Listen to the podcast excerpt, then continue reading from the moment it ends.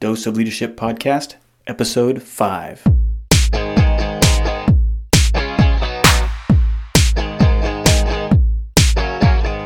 Welcome to another episode of the Dose of Leadership Podcast, the show that brings you inspiring and educational interviews with today's most relevant and motivating leaders. Each episode is dedicated to highlight real life leadership and influence experts who dedicate their lives to the pursuit of the truth, common sense, and courageous leadership. And now, here's your host, Richard Rierson.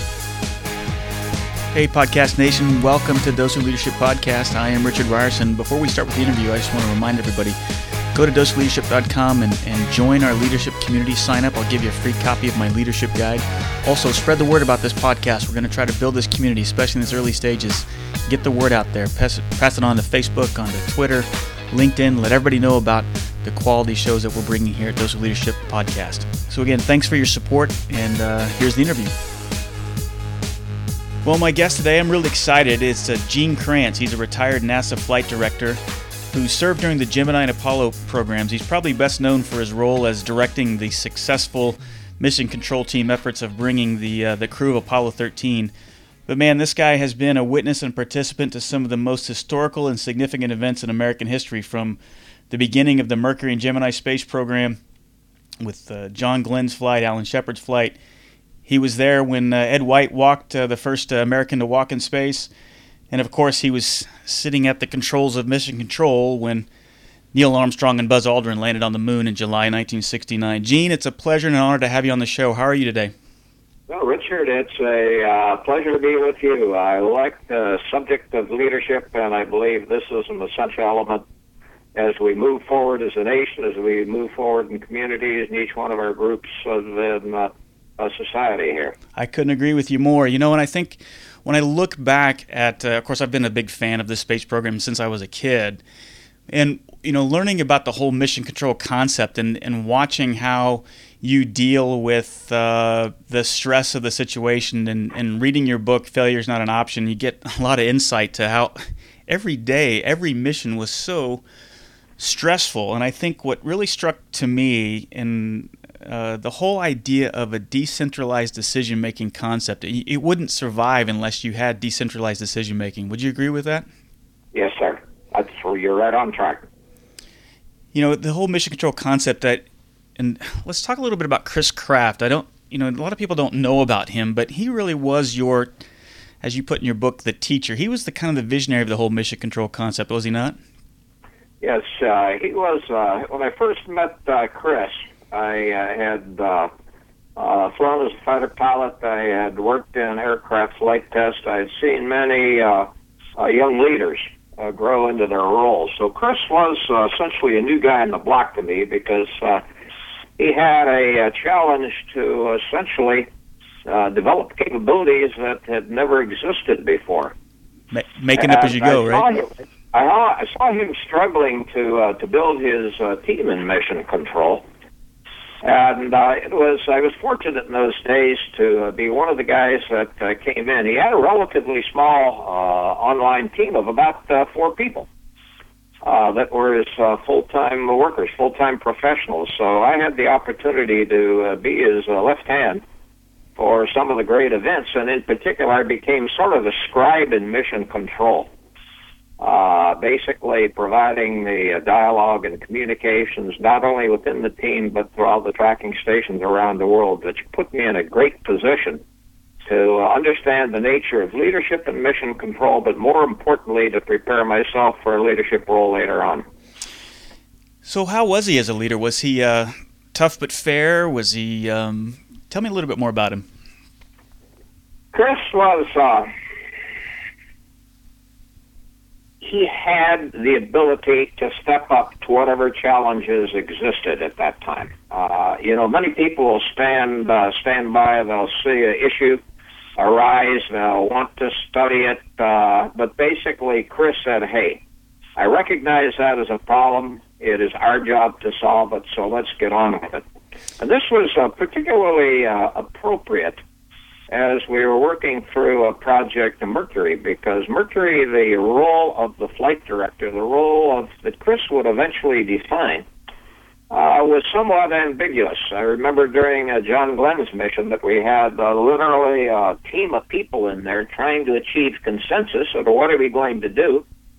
And in the meantime, the uh, we thought the heat shield might have come loose. The uh, the clock was marching on, the spacecraft going around, and finally arrived out in California. We told John to uh, retrain the retro rocket pack to uh, uh, be able to uh, hold on the clamps in the pack went around the heat shield, and John Glenn asked the question, well, what is the reason for this? And the communicator at the California site said, well, uh, they'll tell you at uh, Texas. So as a result of this uh, uh, unfocused uh, work that was being done in mission control to figure out what is the best way to get John Glenn home, Chris determined that there had to be a single leader yeah. uh, for the mission control team. And he wrote probably the simplest job description that exists in America today. It says the flight director may take any actions necessary for crew safety and mission success. Period. That's Yeah. it. That's nice. You know that it, I think you wrote that. That's what you said. You just hit on it there. That was kind of the critical point, John Glenn's mission, where you know, look, we got too many cooks in the kitchen. Somebody has to be accountable for the success of this mission. And I think, you know, I take that away as you know, flying multi-crew aircraft. You know, you got a lot of functional leaders. You know, when I flew KC-135s and KC-130s, a lot of functional leaders, but there's only one person that's accountable for the success of the mission. Even though that navigator who who I don't know how when he does a cell shot and shoots at the sun and I don't know how to do that. But if he fails in that leadership responsibility and, and we miss Hawaii, I'm accountable. I'm at fault as the aircraft commander if we don't make it to Hawaii. Would you agree with that? Yes, you're right on track. So as you developed and you it just seemed like you were at the right place at the right time. You were just getting groomed and developed for all of these historical events. You flew F 86s in Korea. A lot of people may not know about that. Would you think that your experience as a fighter pilot, as a military officer, did that help groom you and prepare you for all the challenges that you were faced with at, NASA? Yes, I believe that was a uh, absolutely superb background because uh, as I was uh, coming through, growing up in through high school and into college, I had the uh, the good fortunate to uh, have uh, very strong mentors and leaders that gave me many of the uh, traits that I would need uh, from a standpoint of assuming a leadership role. Basically, the key one was integrity basically a leader must stand for something. He must know what he stands for, and his people must know what he stands for. And uh, when you finally over in Korea, I made uh, element lead and then flight lead in there. And basically, I was responsible for the three guys hanging off my wing as a fighter pilot.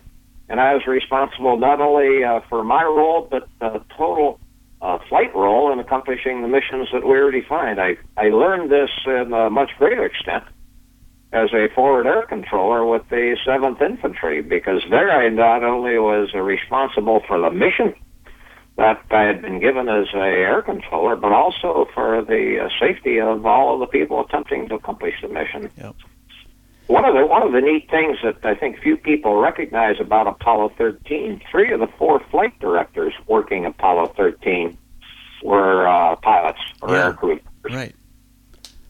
Yeah, I don't think a lot of people realize that. I mean, and maybe if if all people know about you was Apollo 13, you're right. That I'm a huge believer that the whole idea of well, military training too, but being a pilot in general, especially you know the, the forward air controller is a great example too. But it certainly sets the stage for successful leadership in life and business in general. I know it, it did for me, and I can just I can just see, especially reading your book and studying what you've done, is how all of those things was laying a groundwork and preparing you for all those challenges ahead. Which leads me to to uh, I'm I'm familiar with this story, but talk about that day on the lunar landing and that whole idea. You were there when they touched down in the lunar lunar module tell me a little about what was going through your head. What was what were you thinking? What were you feeling during that time, during that monumental time they touched down on the moon?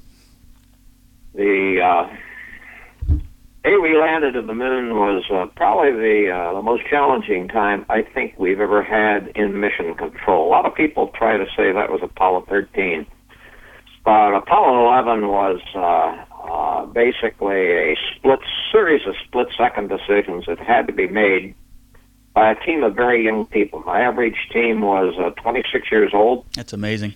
And uh, generally uh, two to four years out of college, and uh, they had been given the responsibility to uh, take an American to the surface of the moon. And it was literally a battle to get down there from the time that we acquired the spacecraft. We had a navigation problem, and uh, one of my controllers came up and said, uh, "Flight, I don't know what's uh, what's happened here." Uh, but basically, we've got a uh, radial velocity error in there, and we're halfway to our abort limit. And the word abort is not casually used in mission control. I can imagine. About, about the time that uh, he stated that, then we were having a communications problem. We had to relay instructions uh, through Mike Collins up in the command module. And this made it very difficult because it essentially doubled uh, our communications time delay. We went from about three seconds to about five to six seconds for everything that we were trying to do. Then we had a minor uh, uh, problem associated with the electrical system. We uh, were trying to resolve this uh, this navigation problem, and I had a series of go goes I had to make. Was it safe to uh, start the descent to the surface of the moon? Uh, we made the go go to start the powered descent, and shortly after we got into the uh, uh, the descent phase, we again were having the communications problems. Fortunately, the uh, the uh, trajectory problem that we had was not increasing, but we knew we were going to be landing long, so we started worrying about the uh, boulders and the craters at the uh, tip of the landing footprint. Uh, then we had a series of computer program alarms, and if these uh, basically uh, sustained themselves, the computer would go to uh, what we call uh, uh, Pudu co- uh, call, which was uh, do program zero zero, which the computer would halt, the mission would be over. So we had to work around those. Then, as we got down closer, uh, within a uh, about two minutes from a standpoint of the surface, uh, we got a, a low-level indication, and we know it was going to be dicey whether we were going to get down to the surface of the moon. At uh, 60 seconds, mission control went silent except for calling out seconds of fuel remaining to the crew. Wow. And we called 60, and then 45, and then 30, and about the time we were uh, about ready to call out 15, uh, we recognized the uh, the crew was shutting down the engine. So we landed in the moon that day with about 17 seconds of fuel remaining.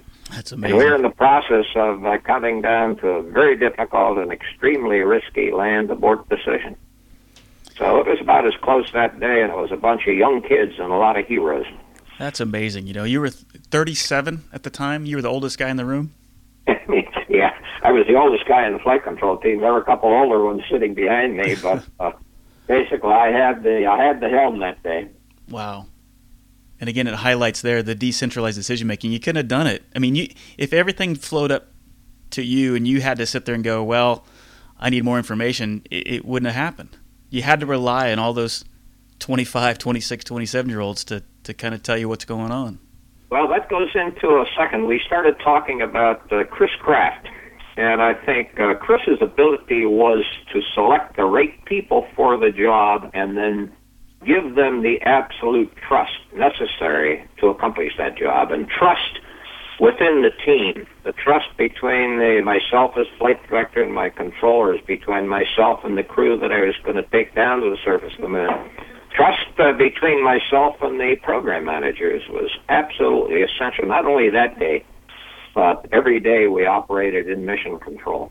How long had you guys been working together at, at that point? Had had had you been like what what was the the most um, young relationship or the most immature relationship in that room? Well, there, there. Uh, you uh, take a look at the uh, uh, many of the controllers in there. They had been with us for uh, six to eight years from the very Yeah. beginning of the program. But about uh, four years into the program, we were stepping into uh, next generation uh, technology, and uh, we were literally technical dinosaurs in mission control. So we brought in the young people out of college, and it was uh, the uh, knowledge and experience of the older folks combined with the, uh, the new skills that the young people brought to us. And it was uh, about midpoint in Gemini that the average age plummeted from the uh, early to the mid 30s down into the uh, low 20s. So it was a question of uh, regrowing and and giving these people the skills. They were they were good technically. What we had to do is build them as a team, and in particular, uh, make them aware that uh, they would be required to make irrevocable, time critical decisions. In mission control, we have a uh, series of what we call the foundations, and one of the foundations states to always be aware that suddenly and unexpectedly we may find ourselves in a role where our performance has ultimate consequences. Right. And the key word there is ultimate. Every person must be capable and confident and skilled to make time critical, irrevocable decisions. And that is the real challenge of building your team.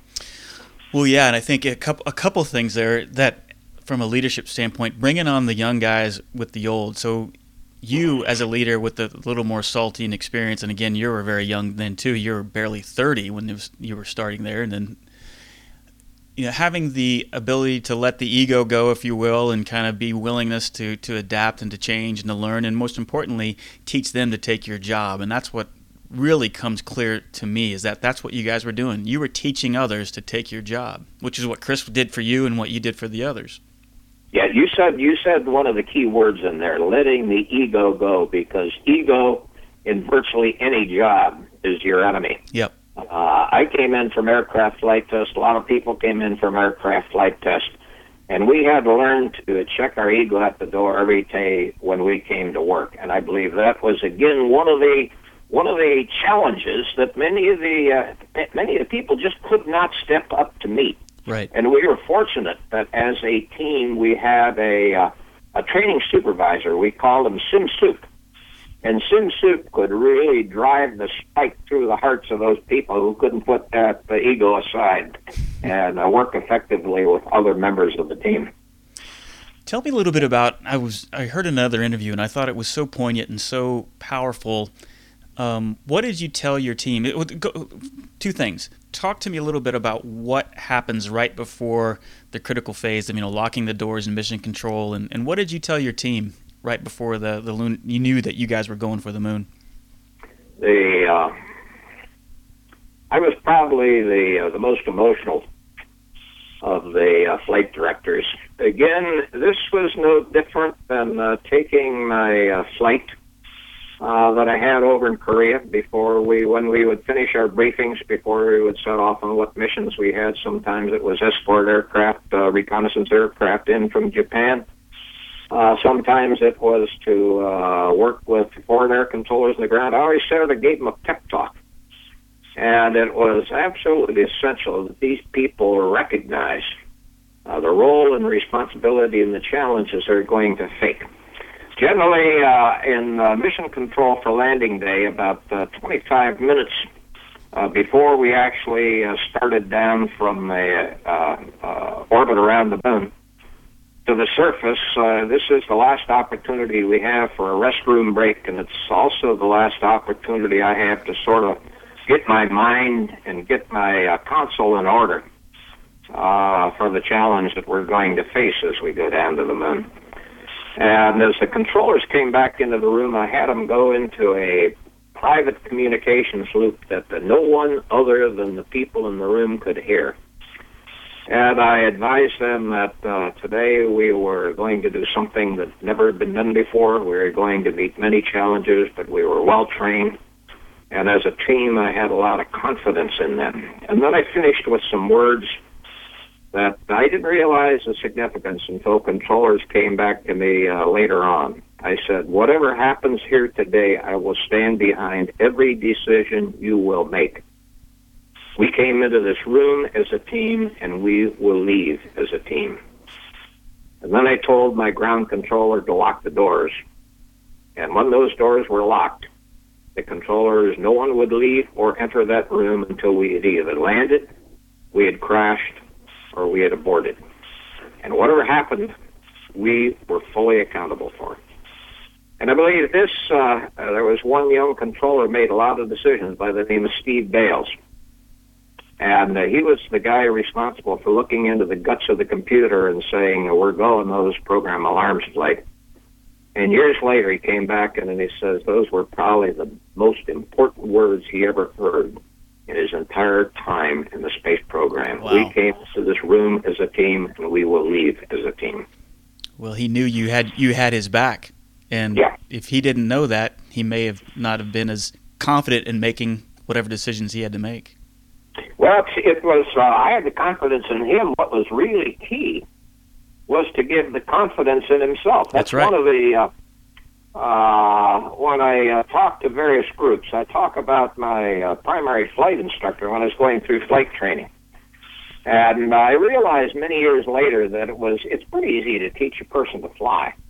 But what is the challenge of his primary flight instructor is to give him the confidence that the day he crawls out of the back seat of the airplane and you're on your own, you have the confidence that you can accomplish uh, whatever the mission they define. And the first day, it's very simple. It's to get up and get down safely. And uh, just my opportunity to to observe my flight instructor, whose name was Jack Coleman. He was a duster pilot uh, and see the techniques he used to get me ready. Many years later, I appreciated uh, the work he had, that he had done with me without myself even knowing it. Yeah. You know, it's funny you bring that up. But the same thing happened to me. I, I talked. To, I was talking to somebody about confidence before, and I, and it it did strike me. We were talking. I said, you know, it was it was those instructors. You know, you had the ones that were always nervous, and they never let their hands off the controls. It was the ones that were just sitting there so calm, and you talk to them afterwards. They were a little nervous. They just didn't show it. But you know, they always had their hands ready, but you didn't know that they were ready, and they they let you push it almost to the edge. You know, they almost let you quite stall. They almost let you land with the gear up. And those are the ones that helped you become more confident. So yeah, that's very I understand completely what you're saying. Yeah, there's there's another gentleman which I also think is a key into in leadership is what they call passion. My boss in uh, first boss in flight test was Harry Carroll. And in today's world, you'd call him a Renaissance man. He was a bomber pilot, flew in all three theaters in World War II, got his college degree, became an inventor. He wrote poetry, acted in dinner theater, uh, led the Grand Portage canoe trek along the Canadian border. Oldest person ever to do outward bound mountain survival. And, and I said, Harry, why did you do all those things? And he says, think about what I would have missed if I hadn't. he says, when I die, I want to be all used up. Oh, that's And awesome. I thought, my God, that guy communicated the passion he had for, Yeah. for what he did to every person he ever worked with. And that is what turns people on. Yep. It is the passion of the leader Yeah. in accomplishing the mission. That's a great story. What a great individual. Yeah, you're right. You think back to some of those great those great leaders that you come across. It's always those colorful, passionate ones. You're right. Well, I tell you who I want to learn a little bit more about, and I don't know much about. You you had six kids. I'm a father of four. What about Marta? She seems like a pretty good leader in her own right. How did she put up with all of that with six kids and you? Gosh, you had to be gone almost all the time. Well, what was uh, what was interesting? Uh, I met uh, Marta in a uh, picnic uh, when I was in uh, JIP uh, training down in Del Rio, and uh, she was a young lady from uh, Eagle Pass, which is about 50 miles away, and uh, we had about six, seven dates.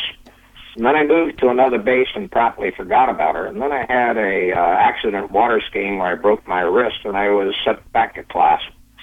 And I thought about this young lady, and I said, uh, you know, I want you to come up to my house in Toledo, Ohio, uh, and uh, Christmas, and uh, let's uh, let's uh, let's get engaged.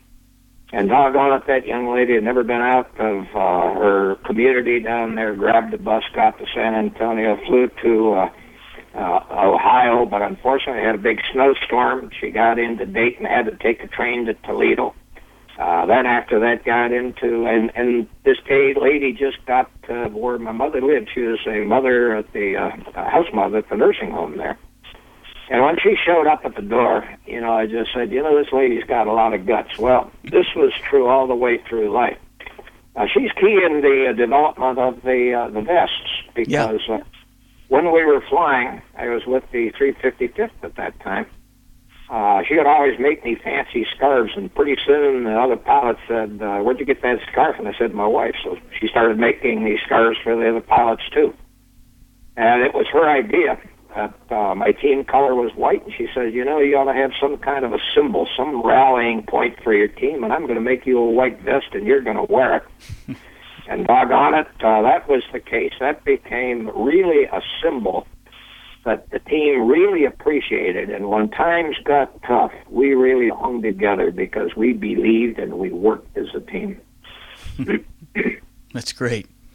So, sometimes those little things, you know, it's it's always the little things, right?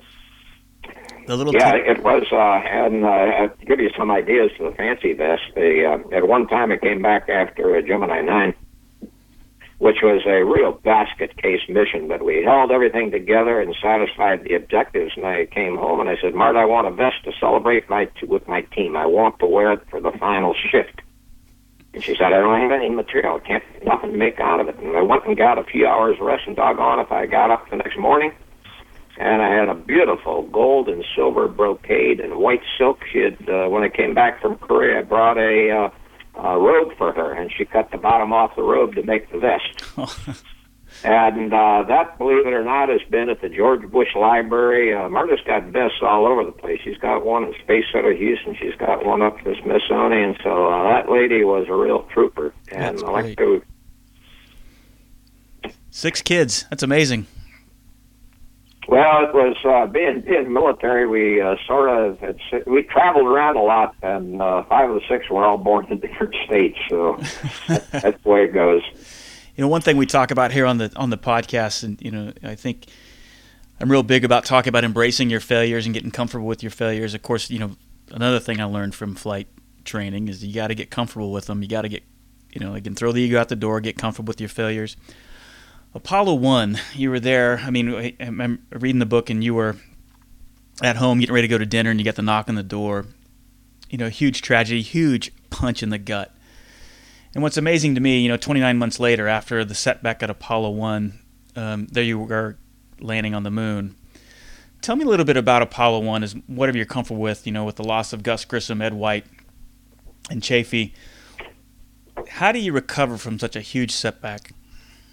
Well, the fortunate thing there, there were good things and bad things about it. As I said, I was uh, I had had a, uh, a variety of experiences. I uh, I was fighter pilot, and then when I finished, I uh, went to work as a flight test engineer uh, out at uh, Holloman Air Force Base. And in the process of this, uh, you become very familiar with the risks and sometimes the fact that uh, you lose people. And uh, at the time of Apollo 1, the, uh, the impact was devastating because we had a, a very young, young team of controllers in there. And uh, they were uh, they were present that day and listened to the crew's uh, screams as they died. And uh, after we finally uh, secured mission control, we went over to a uh, our uh, place. We called it the Red Barn Singing Wheel. Yeah. And we proceeded to uh, have a few beers there, and many of the people, uh, we had to call the wives to bring the people home.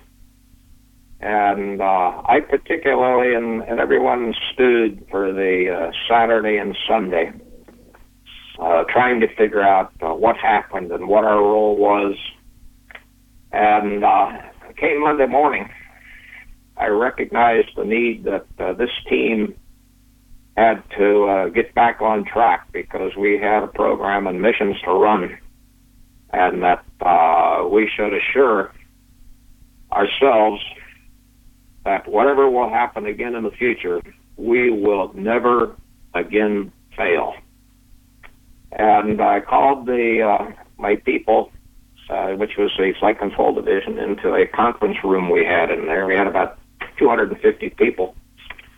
And I proceeded to talk. When I was working out at Holloman Air Force Base, I had a uh, plot that was on my desk. It showed a uh, World War II airplane, biplane, hung up at the tree, up in a, a tree. And it basically stated, uh, unlike the sea, uh, flight is totally incapable of uh, incapacity, carelessness, or neglect. And it showed this picture up on the tree.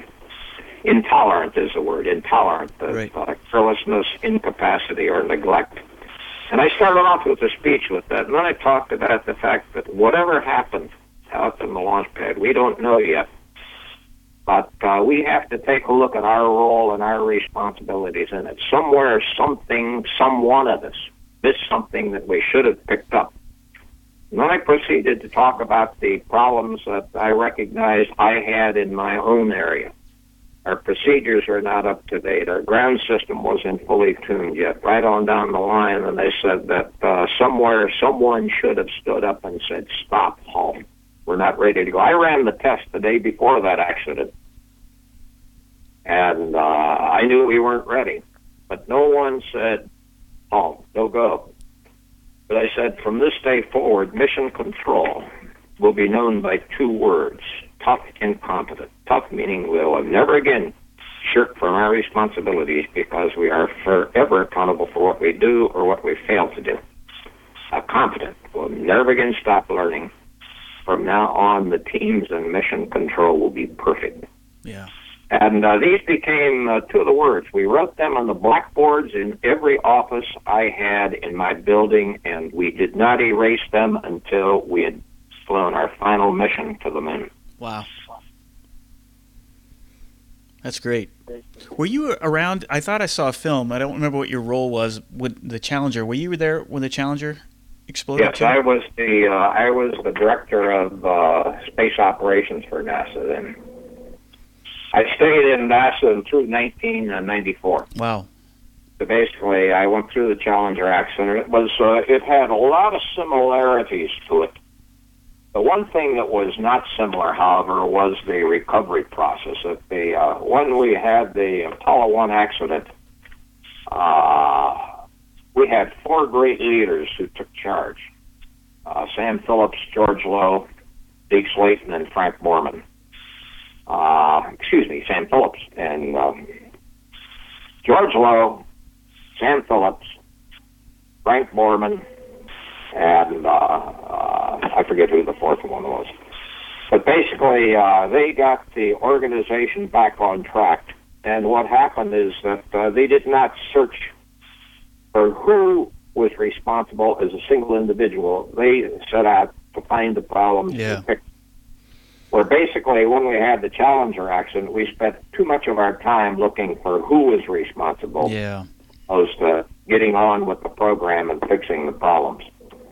You know, one of the things that, um, as you talk about this um, leadership uh, topic is there, is to uh, take a look upon the uh, uh, various individuals uh, in your life who basically are contributing to your skills as an individual and as a leader. In uh, front of the uh, entrance to Space Center Houston, I have uh, 16 bricks uh, on the ground. You, you buy bricks to remember a certain individual. Right. And it uh, starts off uh, with my parents. And my parents, I put the names down, but I talk about the lesson learned from their faith and integrity. I lived in a boarding house during World War II, so from the veterans I learned duty, honor, and uh, duty, honor, and country. Uh, my grade school teacher was uh, marked by discipline. Uh, two high school teachers taught me fortitude and focus. Harry Carroll, my boss, uh, when I graduated from college, taught me of passion. Primary flight instructor, confidence. Uh, jet instructor, uh, commitment. Uh, I've learned, I flew with the uh, 354th Colonel Gabreski, top living ace, audacity.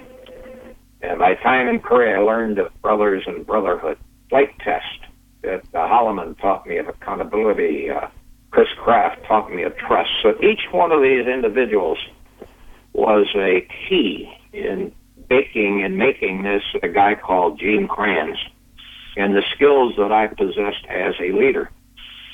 And it's really, as I look back, I find out I owe so much to these people that I think uh, uh, I'm trying to teach my kids nowadays as they go through their uh, role in life to periodically say thank you to those who helped them along yeah. this journey. And that's well said. It's it's very poignant. I'm very oh. touched that you you said that. You're right. And and when I think when you understand and you look back at your own development and how many people were so impactful for your own life, then you start to realize that you know you make an, an, an impact as well. And especially when you got kids, you know, it's sometimes it's scary when you think about you know when the leadership side of it and it's interesting. A lot of times when I ask people who their leadership heroes I heroes are, it, almost invariably the parents come up almost always, and that's frightening in some aspect because you think, oh my gosh, you know, what are my kids going to think about me? But it's true. You think back. You mentioned your your your parents there early on, but um, you know, we all have an obligation here. We all have an obligation to um, become leaders in our own right. I ask people, you know, do you think yourself as a leader? Some do, some don't. And I said, are you a parent? And most people are. Well, then we're obligated to learn about leadership. We're obligated, you know, to do the best that we can to learn what it means to be a better leader. Well, it's it's my belief that leaders learn from leaders, but are not made by leaders. Leaders make themselves. Yeah and to a great extent, I uh, I have probably a, a, a more intensive leadership library here at home, and uh, most uh, libraries have, and most of that uh, uh, is basically military leadership. Uh, when I grew up during uh, World War II, uh, Korea, uh, I've studied Vietnam, I've studied the uh, war over in the Middle East and basically I look at the Pattons, but I can also go back into the uh, the Lees and the Grants. It's it's to a great extent uh, you learn from other leaders, and a lot of this can be acquired just by reading of them and yep. taking a look at the decisions they had to make, the challenges they faced. Yep. Uh, I become a fan of the Civil War just uh, because I found out that uh, those people had uh, many of the same challenges not only technically but politically, yeah. learning to cope with the environment that they were put in. Yep. Uh, so uh, it's uh, there's many ways to learn. You learn from the people around you. You learn by the environment, and you learn by basically the experiences that you allow yourself to uh, seek out, find, and and and go for. That's why I like Harry Carroll. Think of what I would have missed if I hadn't volunteered to do all of those things. That's beautiful. I love that. Yeah. You know, I, I contend that leadership is so easy to understand. It's a little more difficult to implement because of the courage involved. But it, the, the good news is, courage is a choice. And um, yeah. if you if you look at it that way, then you know you choose to be courageous. Then anybody can be a leader. In fact, we're all obligated to be it. Well, guys, Gene, this has been a true privilege and a true honor. I can't thank you enough for taking time out of your busy schedule. Um, I've been a fan, and you are definitely a leadership hero of mine, as to many others out there. Thanks for taking the time to talk with us and be honest and, and, and vulnerable about uh, your leadership trials and tribulations. Uh, where can people find you? I know you still do speaking. Is there anything you want to? Is there a way that people can find you if they want to have you come speak at their their event or organization? Well, I have an agent.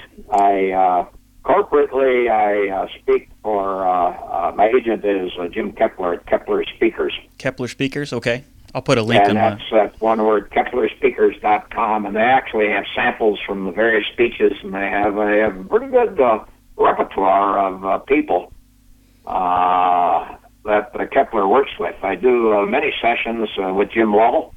I've done sessions with Fred Haise, various astronauts.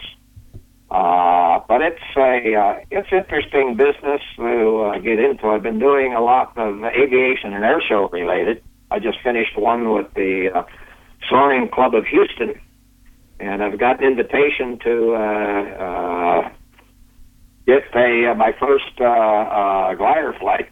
I uh, go down to Kingsville, speak to the Marines down there, and I, I went aboard the carrier Eisenhower for their landing claws. Wow.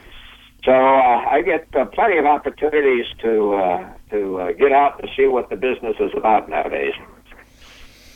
Well, gosh, like I said, you're a leadership hero. Thanks for giving us a dose today, and uh, stay on the line here after we cut off the recording. I want to talk to you just a little bit more here.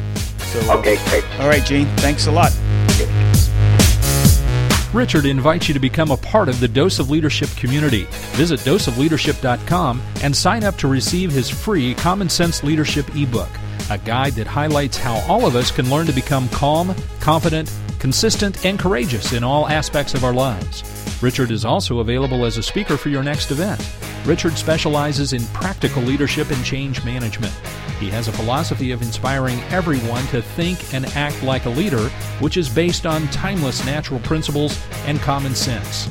You can get more info by visiting doseofleadership.com.